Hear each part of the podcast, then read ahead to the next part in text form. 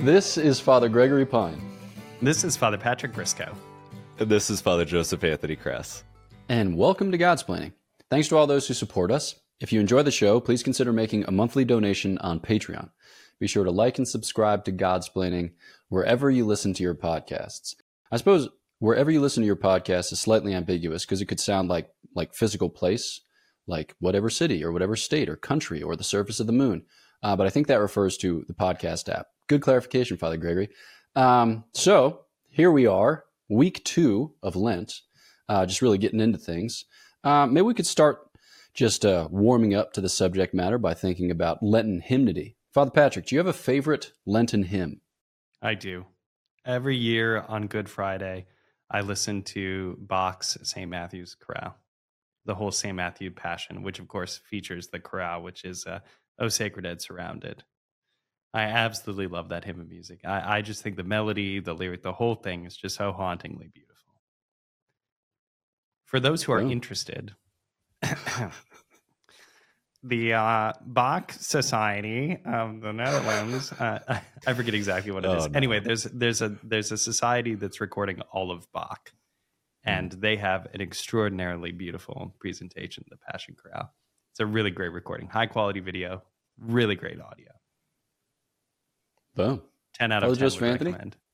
Oh, I mean, Perfect. Uh, he he kind of he kind of stole mine. I was going to say I don't know the entire chorale, but the O Sacred Head Surrounded. That's that's my go to. And it, it when you play, it's like okay, yes, it's Lent. It has a kind of solemnity, gravity, uh, the emotions that kind of just draw you into the suffering, the passion of our Lord. And yeah, that's my go to. So when I hear that, I immediately think, okay, we're into Lent now. Um, and yeah, that's my go to. You really seemed more of a "Were you there?" kind of friar. Oh yeah. that was the first tear I shed publicly was were you there in like first grade. Yeah. Okay. Wait, is that So a real stay story? tuned, listeners, for the Godsplaining spoken word Lenten hymnody album. Uh, it'll feature us. Uh, were you there when they crucified my Lord? Um, so, uh, as you may or may not know, if it were the 14th century, I would probably be in the order of flagellants, those kind of strange medieval types who sought every means possible to inflict punishment upon their bodies. As it was once observed to me at the Dominican House of Studies, hey, it's Gregory, a soul dragging a body about. Um, so I especially like Lenten hymnody, which it, it just gets just gets into it. So that so the hymn "Ah Holy Jesus" just devastates me Mm. because there are few Yeah. more consoling things than having the opportunity to sing these words: "Who was the guilty? Who brought this upon thee? Alas, my ch- my treason! Jesus hath undone thee. 'Twas I, Lord Jesus, I it was denied thee. I crucified thee. I thee." crucified thee. You so can't get around that. There's no getting around that. It's just like, whose fault is this? It's my fault. Right here. Who guy. redeemed us? You did. Ah, good. Okay. Well, let's get into it by saying the prayer which begins the sacred liturgy for the second Sunday of Lent. Let us pray. O God, who have commanded us to listen to your beloved Son, be pleased, we pray, to nourish us inwardly by your word, that with spiritual sight made pure, we may rejoice to behold your glory. Through our Lord Jesus Christ, your Son, who lives and reigns with you in the unity of the Holy Spirit, God, forever and ever. Amen. Father Patrick, would you read for us the first reading? A reading from the book of Genesis. The Lord said to Abram, Go forth from the land of your kinsfolk, and from your father's house to a land that I will show you. I will make of you a great nation, and I will bless you. I will make your name great, so that you will be a blessing. I will bless those who bless you, and curse those who curse you. All the communities of the earth shall find blessing in you. Abram went forth as the Lord directed him. The word of the Lord. Thanks be to God.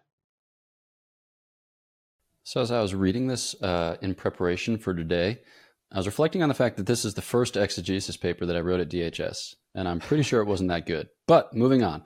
Also, The mention here of the Father's house, I think, brings to mind for all of us the Father's house retreat, which was a kind of staple retreat of focus campuses for many years there.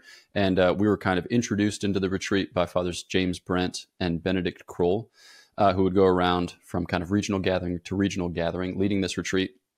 And there's a big emphasis there on the fact that we pertain to the Father's house and that Christ goes to prepare a place for us in that Father's house. But Father James would do work explaining what the Father's house meant in the kind of Israelite or Judaic setting. And not only is it your nuclear family, it's like all of your relatives and then all of your wives and children and all of your livestock and then everything that pertains to the household. And it would be the source not just of, you know, a kind of comfort for those at home, but it would be the source of your property, of your wealth, of your meaning, of your love, of the way in which you would engage with God and with his promises. And so for Abraham, Abram to leave behind his father's house and be uprooted is a really radical thing, uh, in that he is being uprooted from Ur of the Chaldees and then being planted in the land that is to be his uh, in light of the Lord's promises. And so, you know, we're thinking about the fact that we as Christians, by virtue of our baptism, are uprooted from the world and that we're planted in the fertile soil which our Lord makes to sprout forth with grace, virtue, gifts of the Holy Spirit, and all good things besides. So, this Lenten season is an especially precious time in which to leave behind our Father's house and to begin a life which will issue in the Father's house, which are the halls of heaven. Um, as we as we look at these first readings these old testament readings uh, typically especially in the seasons of ordinary time and and elsewhere in our liturgical readings the first reading the old testament reading is always connected to the gospel pretty much thematically. Um, but what we find in the God or the first readings of Lent is that they actually follow the major events of the history of Israel. So we started last week with the Garden Eden uh, creation. This week we we move into Abraham, and we have these kind of hallmark and, and, and pivotal moments in the history of Israel. And you can argue whether or not um, the calling of Abraham is is one of, if not the most pivotal moment uh, for the history of Israel. And what we see is the Lord calling out to Abraham to be uprooted, to leave his father's house, to be then rooted in the Lord, uh, in the land that the Lord has given him. But in the promises, in that calling, are blessings. In the repeated um, voice of the Lord calling him to blessings. And as we hear such a pivotal moment and such a, an important moment in the history of Israel, but also about our own lives, to hear the voice of the Lord calling out to us um, in to promise these blessings. He calls us to his blessed life and he calls us to live that blessed life and a life of blessing here in this um, you know in this world in preparation for the eternal life of beatitude in his presence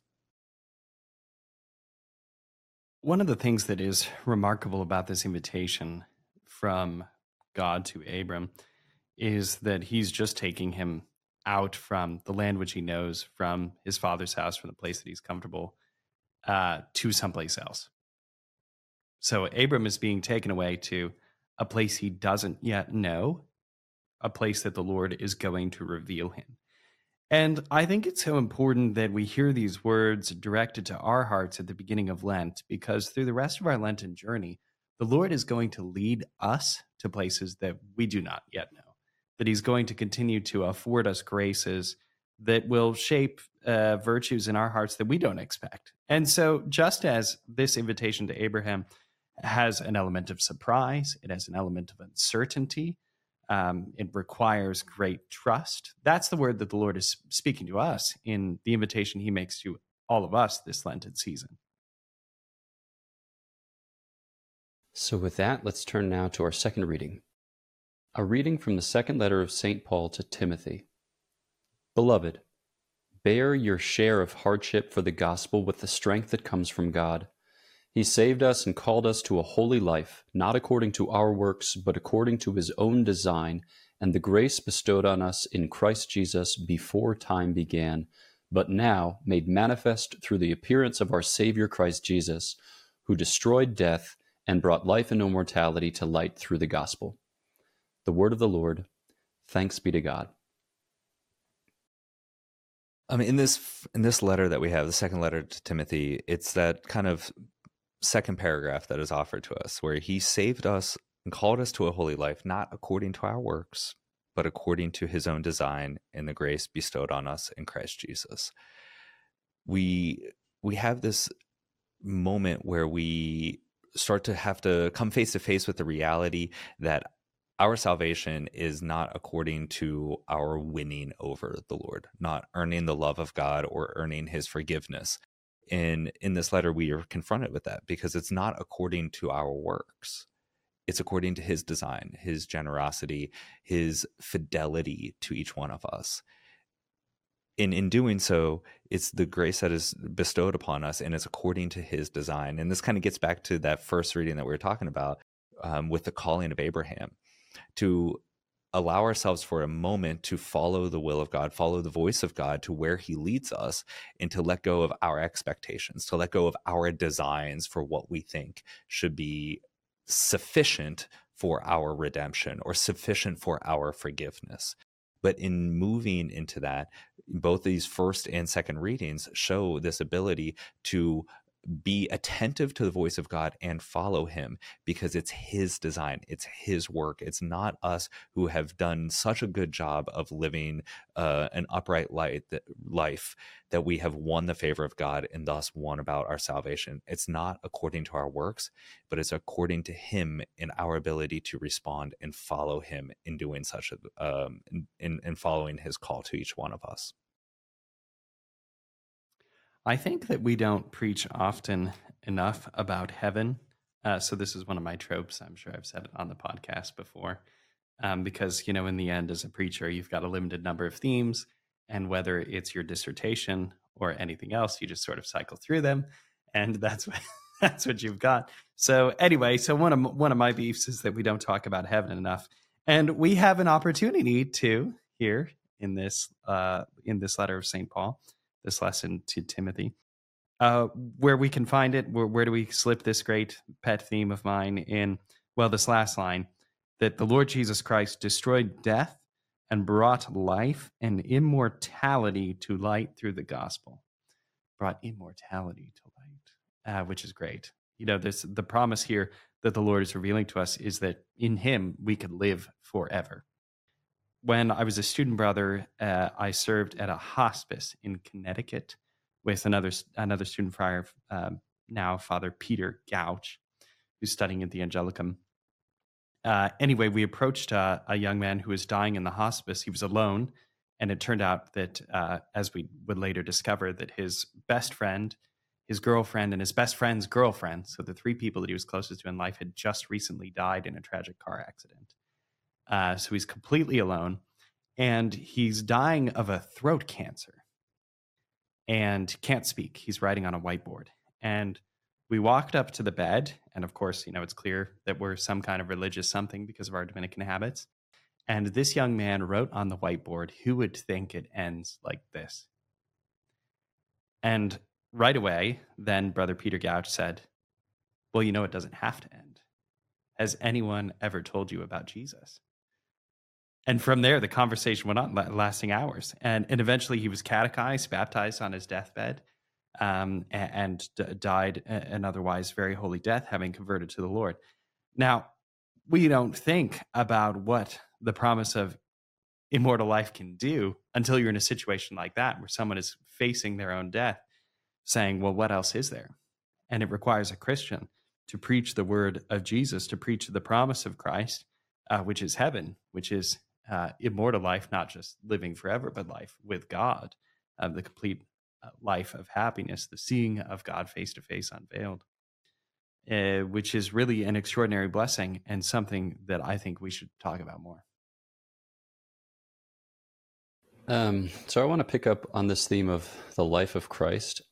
And you said a particular thing in your reflection, which really encouraged me in my own pursuit of sanctity. And you mentioned the word dissertation. So I thought I'd take that as a jumping off point for this year reflection on the life of Christ, because in the fourth chapter of my dissertation, I have a little part about Christ's predestination. Predestination is a word that many of us find uncomfortable on account of the fact that it sounds like Calvinism. but that is double predestination. But we as Catholics hold to a view of single predestination, which is to say that if you go to heaven, it's by God's grace. That's effectively what we are affirming. If you go to hell, it's by your free rejection of the same. But it's not like God gives us some third thing. He's like, I'm God. You're not God. Here's this thing. It's called grace. I'm going to take it from over here and put it in your heart of hearts, and we'll call it cool. No, God just gives us Himself. So when we talk about the life of our Lord Jesus Christ, we're talking about God giving Himself to us so that we can participate in His very nature, His very life. And this theme of predestination, which is broached in this particular reading, gives us an insight into how that works. Because our Lord's humanity is chosen for unthinkably um, or exhaustively or abundantly, whatever, a lot of grace. Um, so I will just let that train of adverbs trail off into who knows where. But our Lord is predestined to the fullness of grace, to a quasi infinite grace. And the grace that comes into our lives is His. It's just his. So that grace, which fills his soul to overflowing, does in fact overflow into our lives. So we speak of him as the head of the church, and we as his members, we partake of the same life in the same body. So I think that when we hear these organic images, which describe our predestination in the sacred scriptures, we want to back off from them and think like, yeah, I'm the vine, you are the branches, but like you're a vine over there and we're the branches over here. Nope. Same sap. All right. It's no longer I who live, but Christ who lives in me. That's probably just like kind of hallmark theology that St. Paul's just using to console whatever church at this juncture. Nope. He means it. Right. So I think that when we come up against these particular passages in the sacred scriptures, we need to let the Lord speak into the depths of our soul so that he can interpose his grace, which is to say, himself. All right. So with that, let's go ahead and turn to the gospel. If you'd read it for us, Father Joseph Anthony. reading from the Holy Gospel according to Matthew. Jesus took Peter, James, and John, his brother, and led them up a high mountain by themselves, and he was transfigured before them. His face shone like the sun, and his clothes became white as light. And behold, Moses and Elijah appeared to them, conversing with him. Then Peter said to Jesus in reply, Lord, it is good that we are here. If you wish, I will make three tents here one for you, one for Moses, one for Elijah. While he was still speaking, behold, a bright cloud cast a shadow over them. Then from the cloud came a voice that said, This is my beloved Son, with whom I am well pleased. Listen to him. When the disciples heard this, they fell prostrate and were very much afraid. But Jesus came and touched them, saying, Rise and do not be afraid. And when the disciples raised their eyes, they saw no one else but Jesus alone and they were coming down from the mountain, Jesus charged them Do not tell the vision to anyone until the Son of Man has been raised from the dead. The Gospel of the Lord. Praise to you, Lord Jesus Christ. There are many fantastic things that can be said about this encounter of the Transfiguration, but one that I want to focus on is a theme that St. Thomas Aquinas picks up in this little book you might have heard of, the Summa Theologiae. It's mentioned from time to time by persons wearing white on this here podcast. Uh, so anyway, in the Summa, Saint Thomas says uh, he is asking about the situation, and he's saying, "Well, what exactly did the disciples see um, in the Transfiguration?" And what it boils down to, we can make a few distinctions here, so that I don't totally destroy all of the nuance that Saint Thomas gives. But he says essentially that the disciples are allowed to see, in essence, the glorified Christ which is pretty cool. So they don't see the full glorified body because that hasn't actually happened. But because the soul is the form of the body, the disciples can see the glorified soul, like the true essence of Christ is just revealed to them in this extraordinary moment. So there's some fun, you know, kind of time travel stuff going on there. There's some great uh, Thomistic philosophy of philosophy regarding the soul and the body and their interchange. Okay, but what is what is really at stake? Why does this happen? Well, St. Thomas says it's to give the disciples' faith and confidence in the promises of Jesus through the passion because the Lord knew that what they were going to see was going to be truly horrific. And he knew that it would be a trial for their faith. And of course, he knew uh, that they would abandon him, all except for John and Mary Magdalene and the mother of the Lord. Um, so he gave them, nonetheless, this great grace of the transfiguration, this vision of his glorified body, afforded through a kind of clarity of essence in this moment, so as to encourage their faith in trial. Now, for us, this moment is so beautiful because in the spiritual life, all of us have moments where Christ is clear, where his radiance, where his glory is made very present to us, and moments where we are not at the top of the mountain, where we go back down in the spiritual life and face the day to day. The point, however, is that Jesus allows all of us those mountaintop moments, those moments where his grace is clear to us, that we may cling to them, and they will be enough to sustain us through our trials.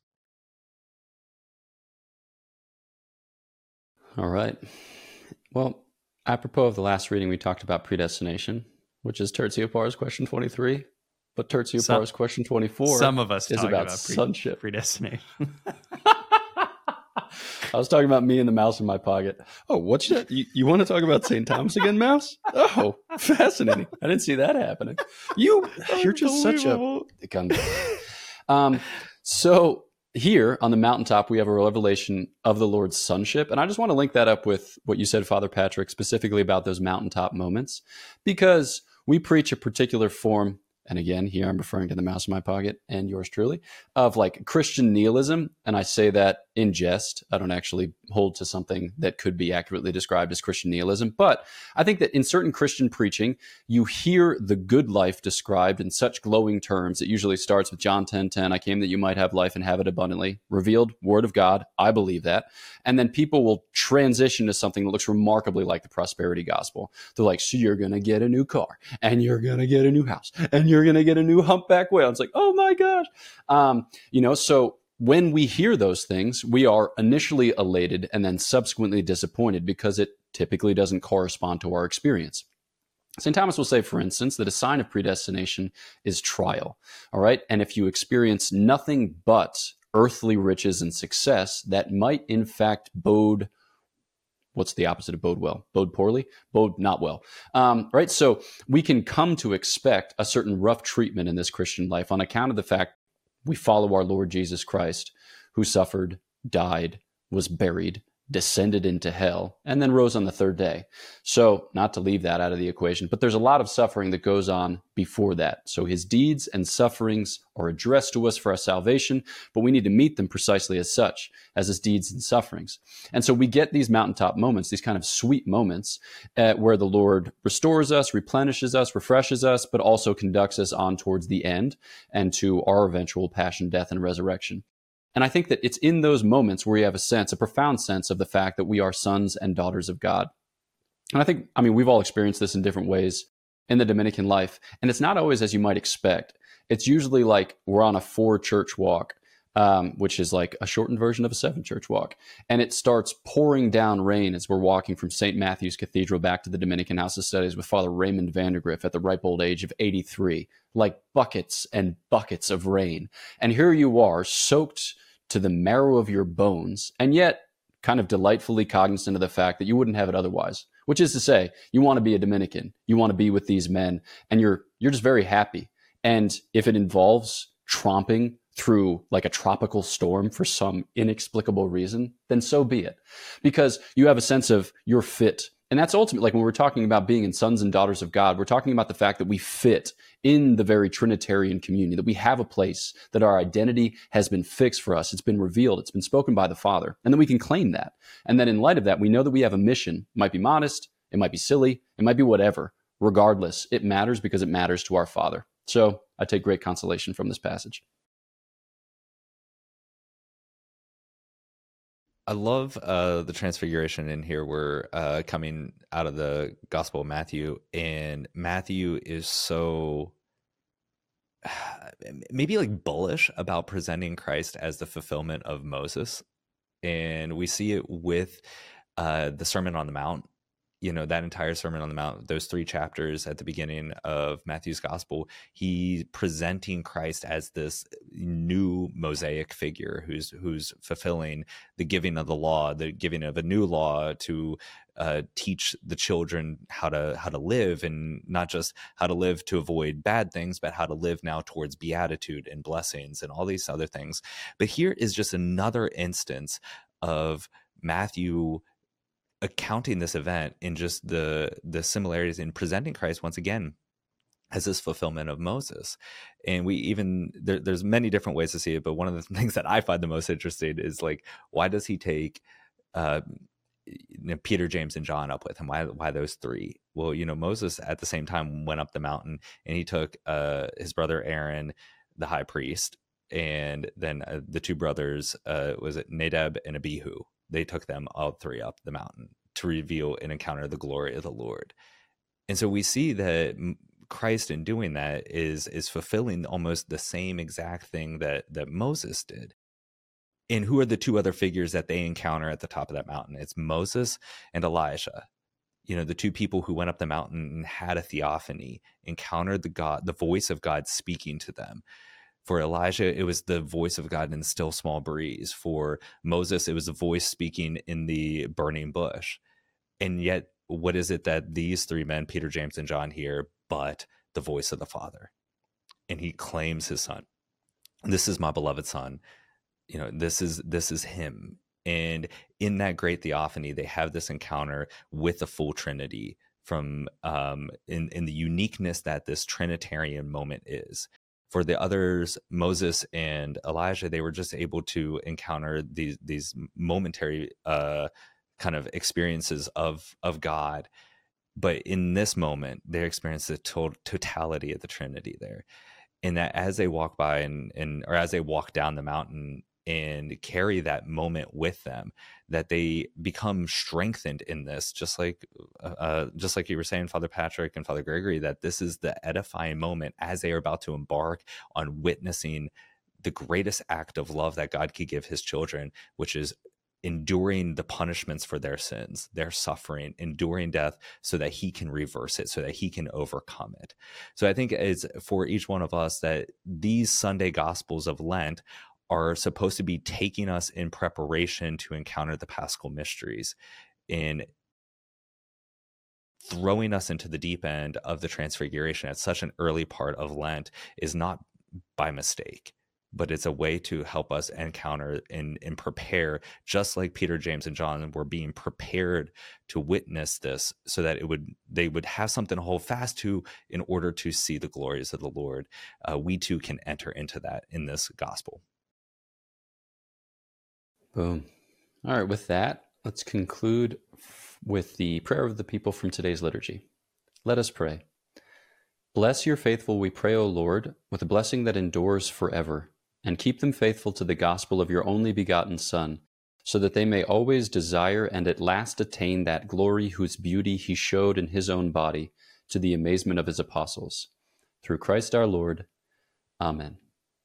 All right. Thanks as always for listening to Godsplaining. Please follow us on social media, the likes of which I do not understand, but other people do. So if you are one of those people, please understand it in a generally Godsplaining direction. Um, like the episode, subscribe on YouTube or your podcast app, and leave a five star review. If you would like to donate to the podcast through Patreon, which we yeah greatly appreciate, please follow the link in the description or the show notes. There, you will also find links to one, merchandise, but two, upcoming retreats. The first, well, all of which we have announced, but the first of which we've opened for applications. So that's our all comers retreat. So anyone age 21 and over is most welcome to join. Um, and we just made our first announcement a couple of days ago. So this is hot off the presses insofar as it's a publication like a newspaper, which it's not. So it's not hot off the presses. It's just news. Um, but it's June 16th through 18th at Malvern Retreat House, just outside of Philadelphia, not too far from the airport, an easy little jog up the Schuylkill River. Schuylkill River. Hard to say in any context, but especially when I'm the one saying it. Um, so we're very much looking forward to meeting you there and to, to growing the friendship which we have begun through the podcast. So check out godsplaining.org for applications for the retreat, more details, and applications for the retreat. Boom. All right, know of our prayers for you. Please pray for us, and we'll look forward to chatting with you next time on Godsplaining.